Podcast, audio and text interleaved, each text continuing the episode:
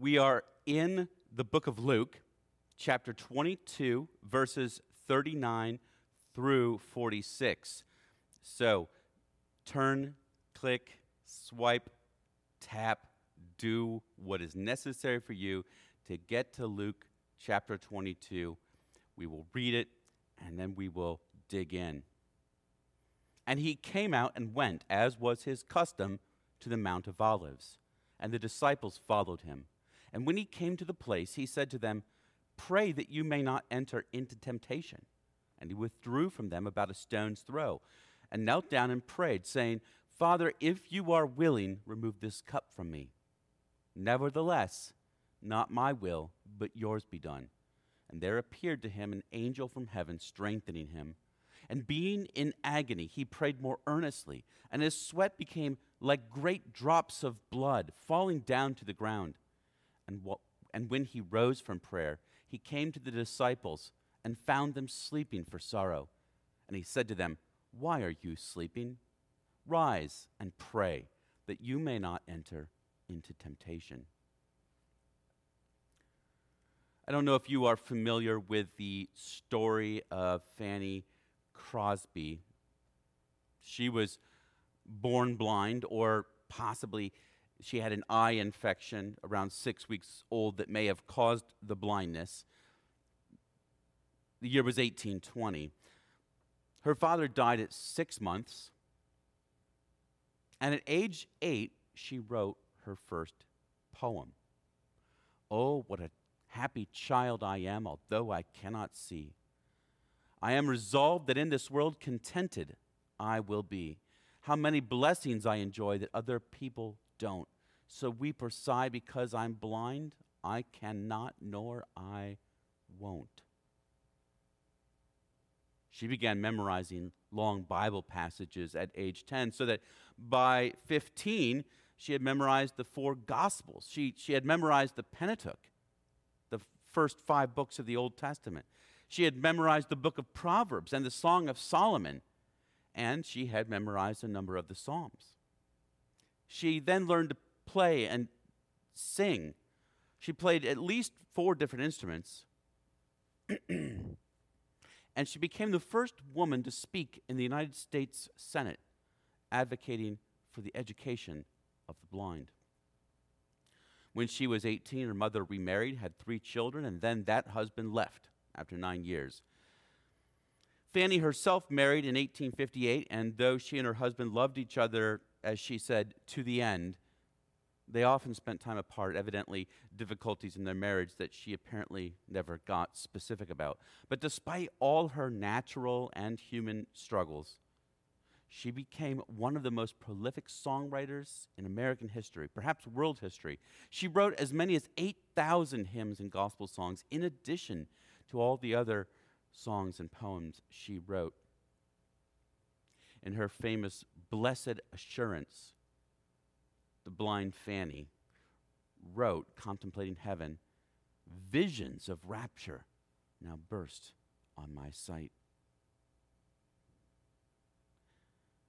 It's safe to say that Fanny had her share of struggles. How do you struggle? We Christians like to throw that around a lot. I'm struggling. We struggle with evils in this world, plights that bring us down, and perhaps most of all, we struggle with sin. But when we say we're struggling, what do we mean?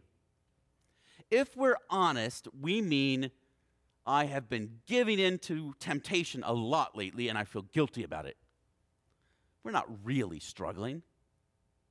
What would it mean to really struggle against sin?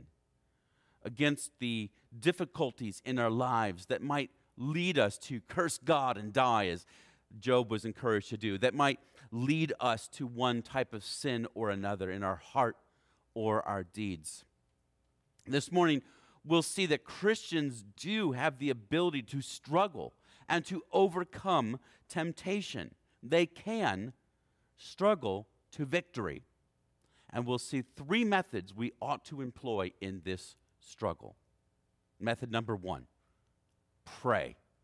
Jesus takes the disciples to the Mount of Olives as is his normal pattern. We've seen this over um, the, the last period of, after him entering Jerusalem. Um, he is teaching in Jerusalem by day and retreating to the Mount of Olives outside the city by night. There is a huge crowd in town for the, the feast of Passover.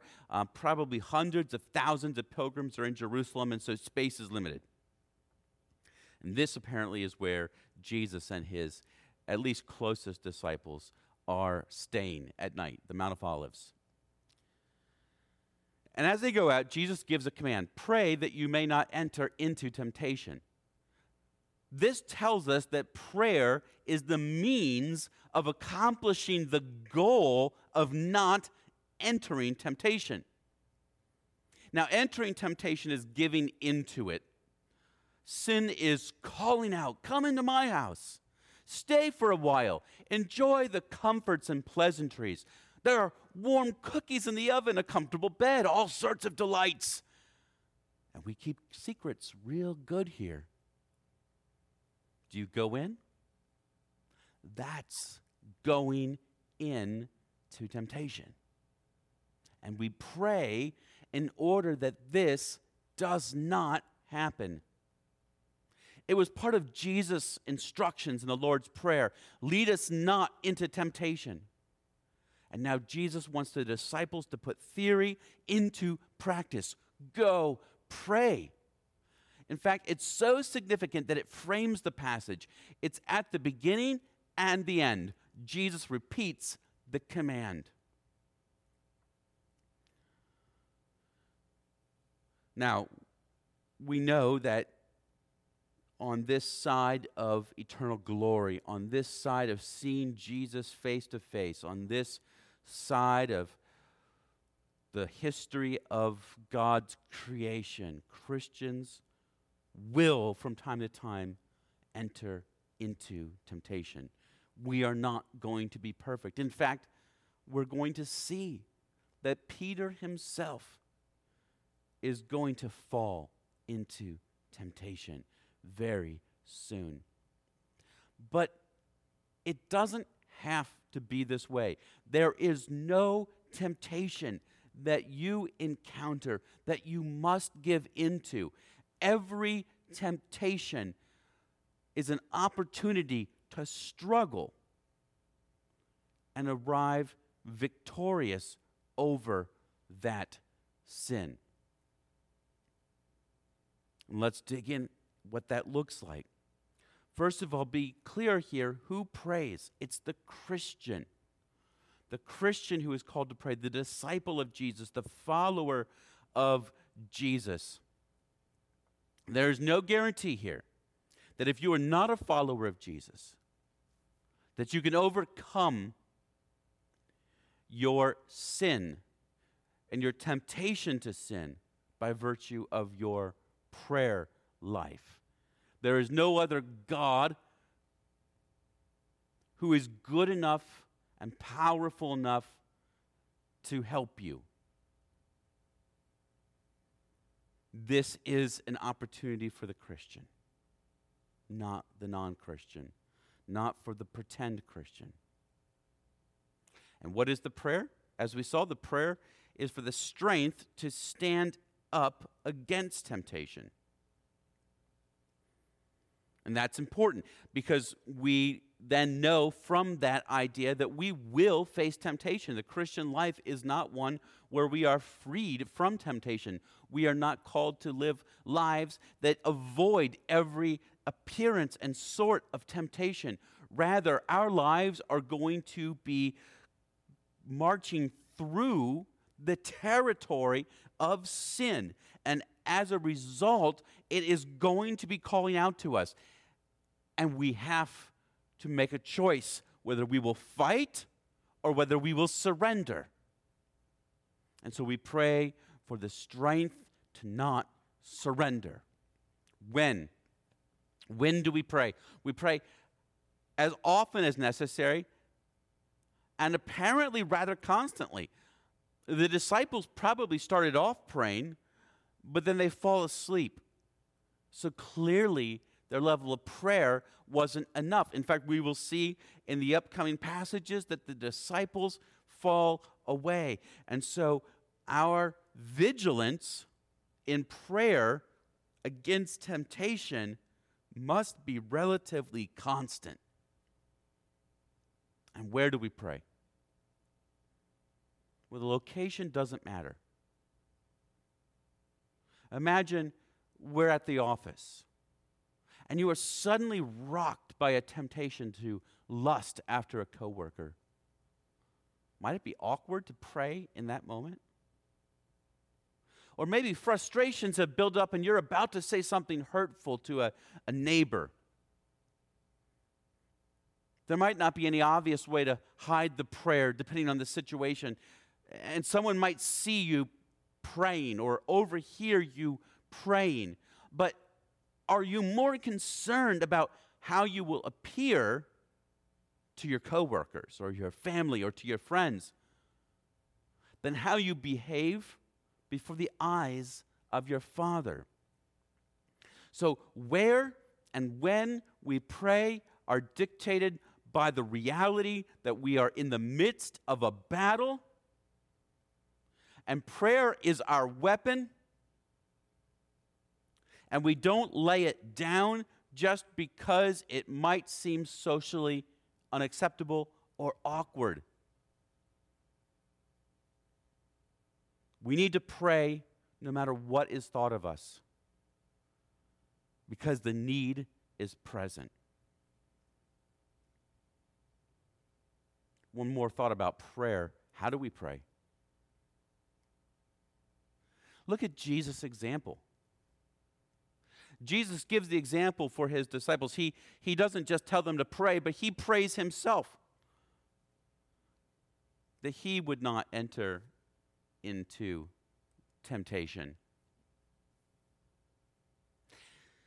And he agonizes over prayer. Now, if you look in your Bible, you might see some brackets or you might see a footnote uh, or some indication that these verses might not be original. And here's what, what that means. And, and I'm, I'm looking here at, at verse 43 and, and 44. What that means is that there is the, the oldest copies of the book of Luke that we have do not have these verses in them. And so it leads to a question of whether these verses were written by Luke or somebody else. If they were written by Luke, then they are uh, as part of the Gospel of Luke, then they're scripture and they are God's word. If they were written by someone else and inserted later, then they are not part of God's word. That said, the fact that these appear very early in the Gospel of Luke, uh, they appear very early in the copies of Luke's Gospel that we have, suggests that many, many early Christians knew of this story and felt very confident of the truthfulness of this story. So it, it very well may be true, but not be God's word, if that makes sense.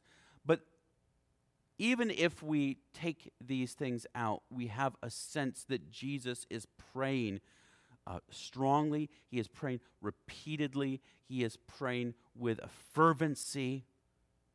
Take this cup from me. Nevertheless, not my will, but yours be done. He knows that he's about to go quite literally through an excruciating trial. That word excruciating comes from the word for cross, crux, crucifix.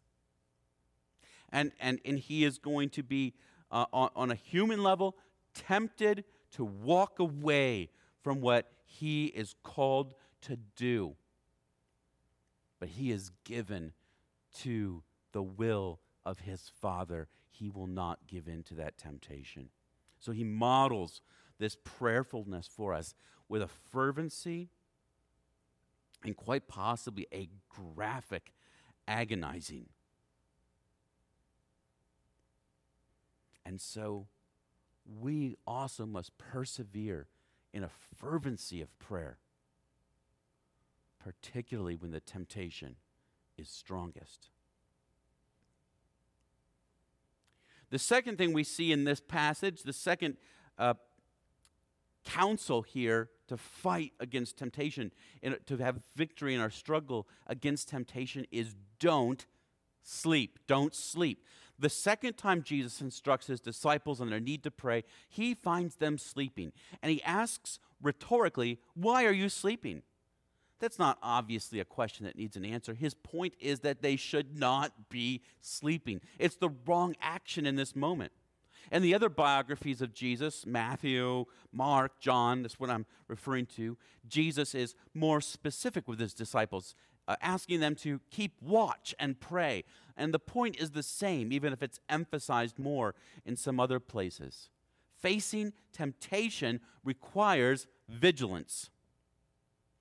Sleeping causes poor decision making. I don't know if you've noticed this, but when, when you've woken from sleep, how well do you respond to a sudden threat or a need for action? You're probably groggy, you're bleary eyed, you're not thinking clearly. And certainly, as long as you are asleep, you are you are in a dangerous position because someone can do to you uh, whatever they want to do with, to you because you are unconscious of the world around you. You are unprepared. So when you are s- asleep, you are in a risky situation. And, and when you are falling asleep or just waking up, you are in a place where you tend to make bad decisions because you're not thinking very clearly. This is why we want coffee in the morning is to help us wake up, clear our heads, and, and make good decisions. And so, with this in mind, it, it, it, Paul writes, the Apostle Paul writes in 1 Thessalonians chapter 5, verses 5 through 8 For you are all children of light, children of the day. We are not of the night or of the darkness. So then, let us not sleep as others do, but let us keep awake and be sober. For those who sleep, sleep at night, and those who get drunk are drunk at night. But since we belong to the day, let us be sober, having put on the breastplate of faith and love, and for a helmet, the hope of salvation. And in a similar passage in Ephesians 6, Paul writes, praying at all times in the Spirit with all prayer and supplication. To that end, keep alert with all perseverance, making supplication for all the saints. I love it because he's, he's pulling together these same ideas that we have Jesus teaching his disciples in the garden, praying at all times, keeping alert, staying awake, being children of the day. If we want to fight temptation, we need to stay awake. We cannot be asleep. If we are spiritually asleep, it means that we are spiritually unconscious to the threat of temptation that is around us. And it could be that when we awake, even if the temptation does wake us, we will not be in a position to respond appropriately.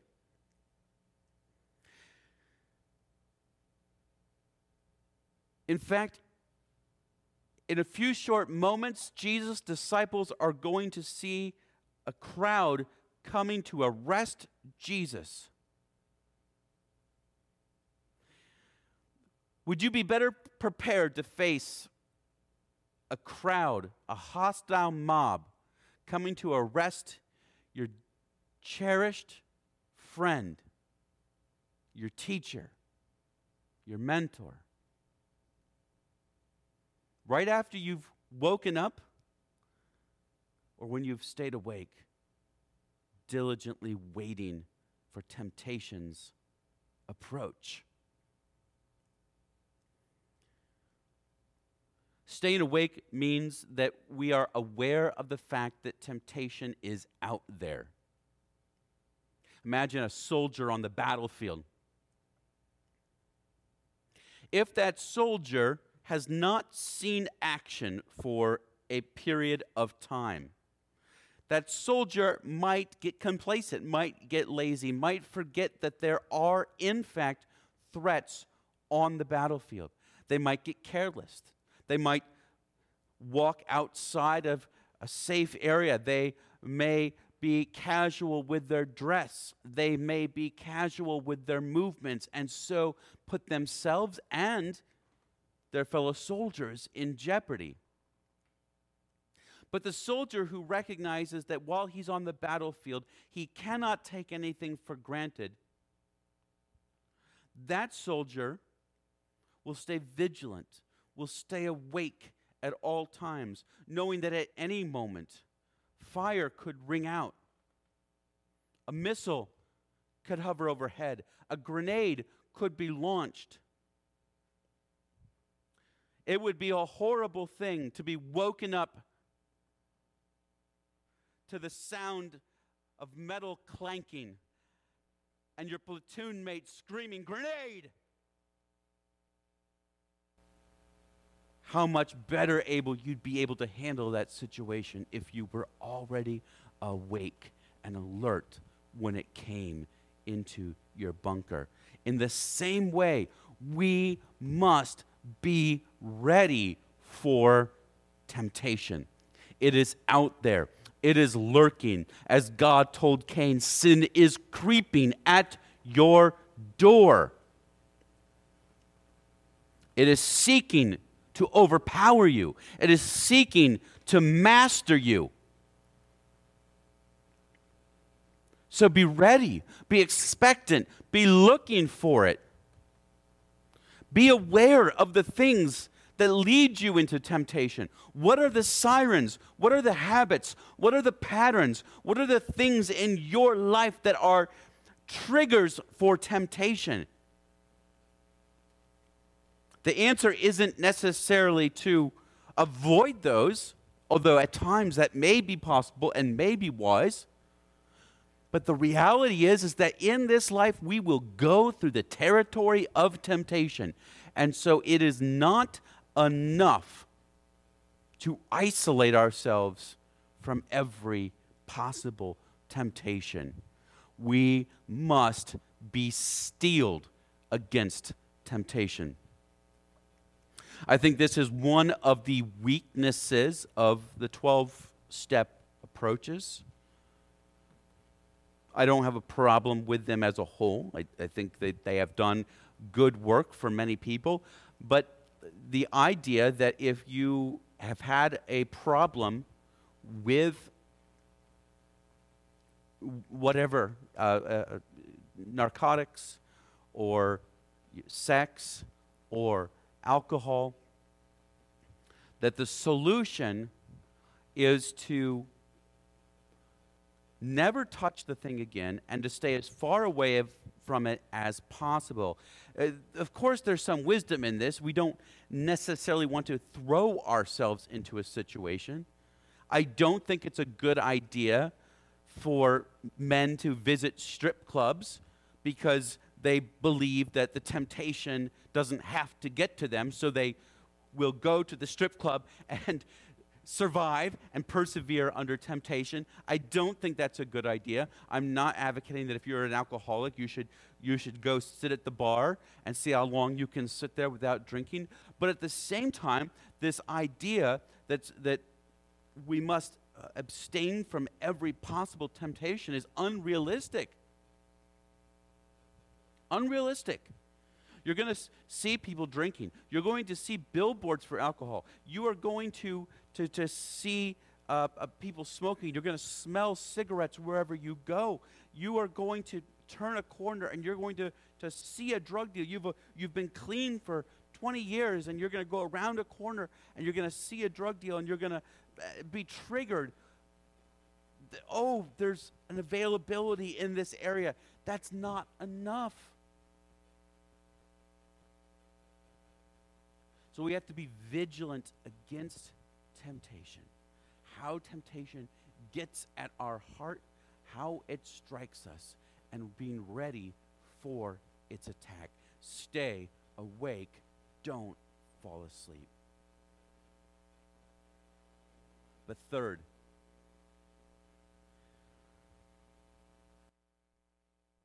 I do not want you to get the impression that this is a do don't sermon. Do pray. Don't sleep. Do pray, don't sleep, and then you will have victory. As if that there, that there is a, a simple couple steps, a legalism toward victory over sin.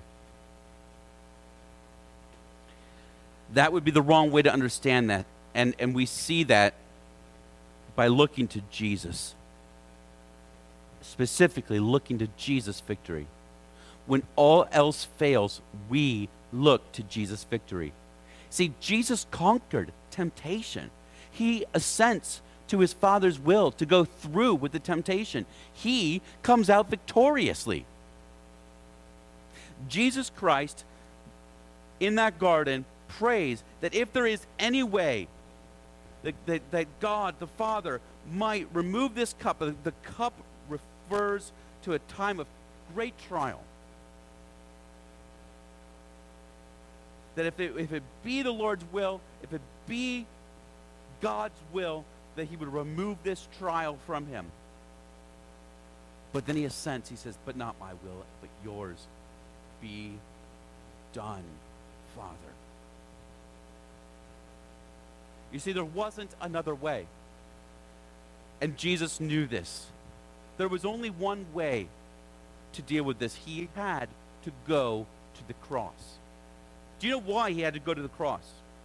It's because Jesus was the perfect representation of humanity, and he was the perfect representation of divinity. He was God in the flesh. Everything that it meant, that it means to be God, Jesus is. Everything that you think of when you think of God correctly, Jesus is that. Omnipotent? Yup. Omniscient? Yup. Omnibenevolent? All good? Yup. Jesus is that. But everything you think of when you think of what it is required to be to be human, every part of humanity that is necessary for it to be humanity, Jesus is all of that. He's flesh, he's bone, he's blood. He was tempted in every way like we are only he fought and struggled and overcame victoriously in every instance so that he was without sin. The perfect representation of man and the perfect representation of God. And he did this, he suffered in this way the limitations of our frail human form to save sinners to save those who, whether they struggled against sin or did not struggle against sin, failed at some point in time. And that's all of us. All of us are sinners. We have rebelled against God. We have thought thoughts we shouldn't have thought. We have done deeds we shouldn't have done. We have said things we shouldn't have said. And we have deeply offended the God who made us, and we need a way to pay off our debt. But our debt is infinite.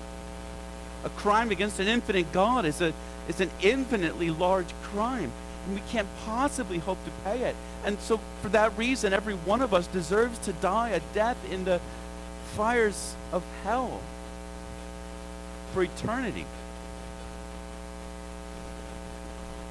And so Jesus makes a way being fully God and fully man, he is completely without sin. He is infinitely perfect. And he can take on himself on the cross the death that sinners like you and I deserve to die. And so that if we place our faith and trust in him and turn from our sins, turn from our rebellion against God, then our debt gets placed on his body on the cross and we go free. And because he is perfect and his goodness is greater than even our evilness? Let me tell you something. Jesus paid those accounts in full and had change left over. So he gets out of the grave and raises to new life, proving that he conquered sin. He conquered evil. He conquered death. And it's evidence that those who join in his victory will conquer sin and death alongside him. So, for those who have placed their faith and trust in Jesus Christ, who have repented of their sins, who are known as his followers, the word for that is Christian. Although many of us call ourselves Christians who have never trusted in Christ's sacrifice and never repented of our sins. But for those of us who have, who are properly called Christians, we can look to Jesus' victory. In Hebrews chapter 2, verses 17 and 18, uh, the author writes, Therefore, he had to be made like his brothers in every respect, so that he might become a merciful and faithful high priest in the service of God to make propitiation for the sins of the people. For because he himself has suffered when tempted, he is able to help those who are being tempted. And then in chapter 4, since then we have a great high priest who has passed through the heavens, Jesus, the Son of God. Let us hold fast our confession, for we do not have a high priest who is unable to sympathize with our weaknesses, but one who is in every respect, excuse me, but one who in every respect has been tempted as we are, yet without sin. Let us then with confidence draw near to the throne of grace that we may receive mercy and find grace to help in the time of need. Jesus has become a priest for sinners. He knows what we're going through. He knows what the temptation feels like because he felt it and more. And he overcame. He is able now to help those who are being tempted. He and also provide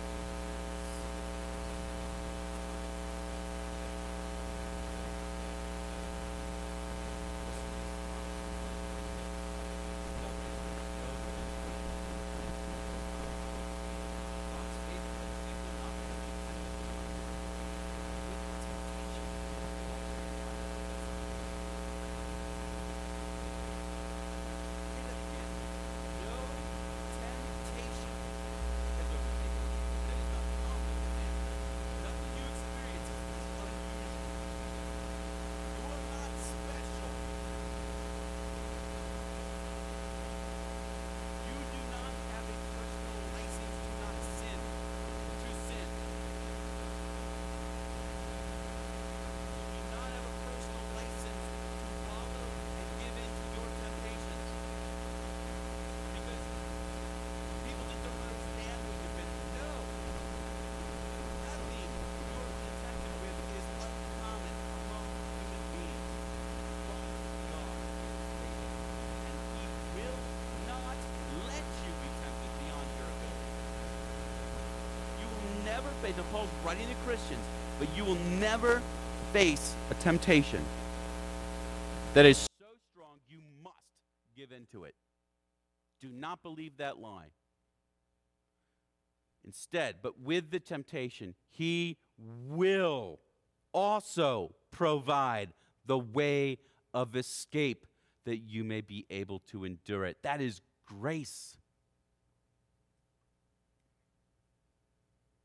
And one more from 1 Corinthians 15. The sting of death is sin, and the power of sin is the law. But thanks be to God who gives us the victory through our Lord Jesus Christ.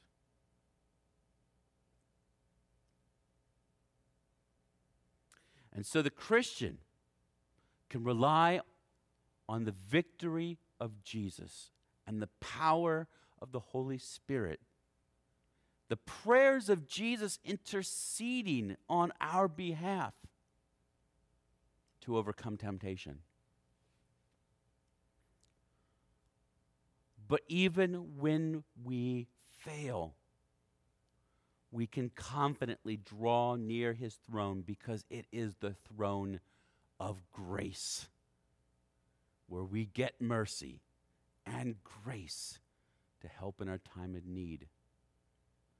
Because he has the victory and he gives us the victory in himself, in Jesus Christ.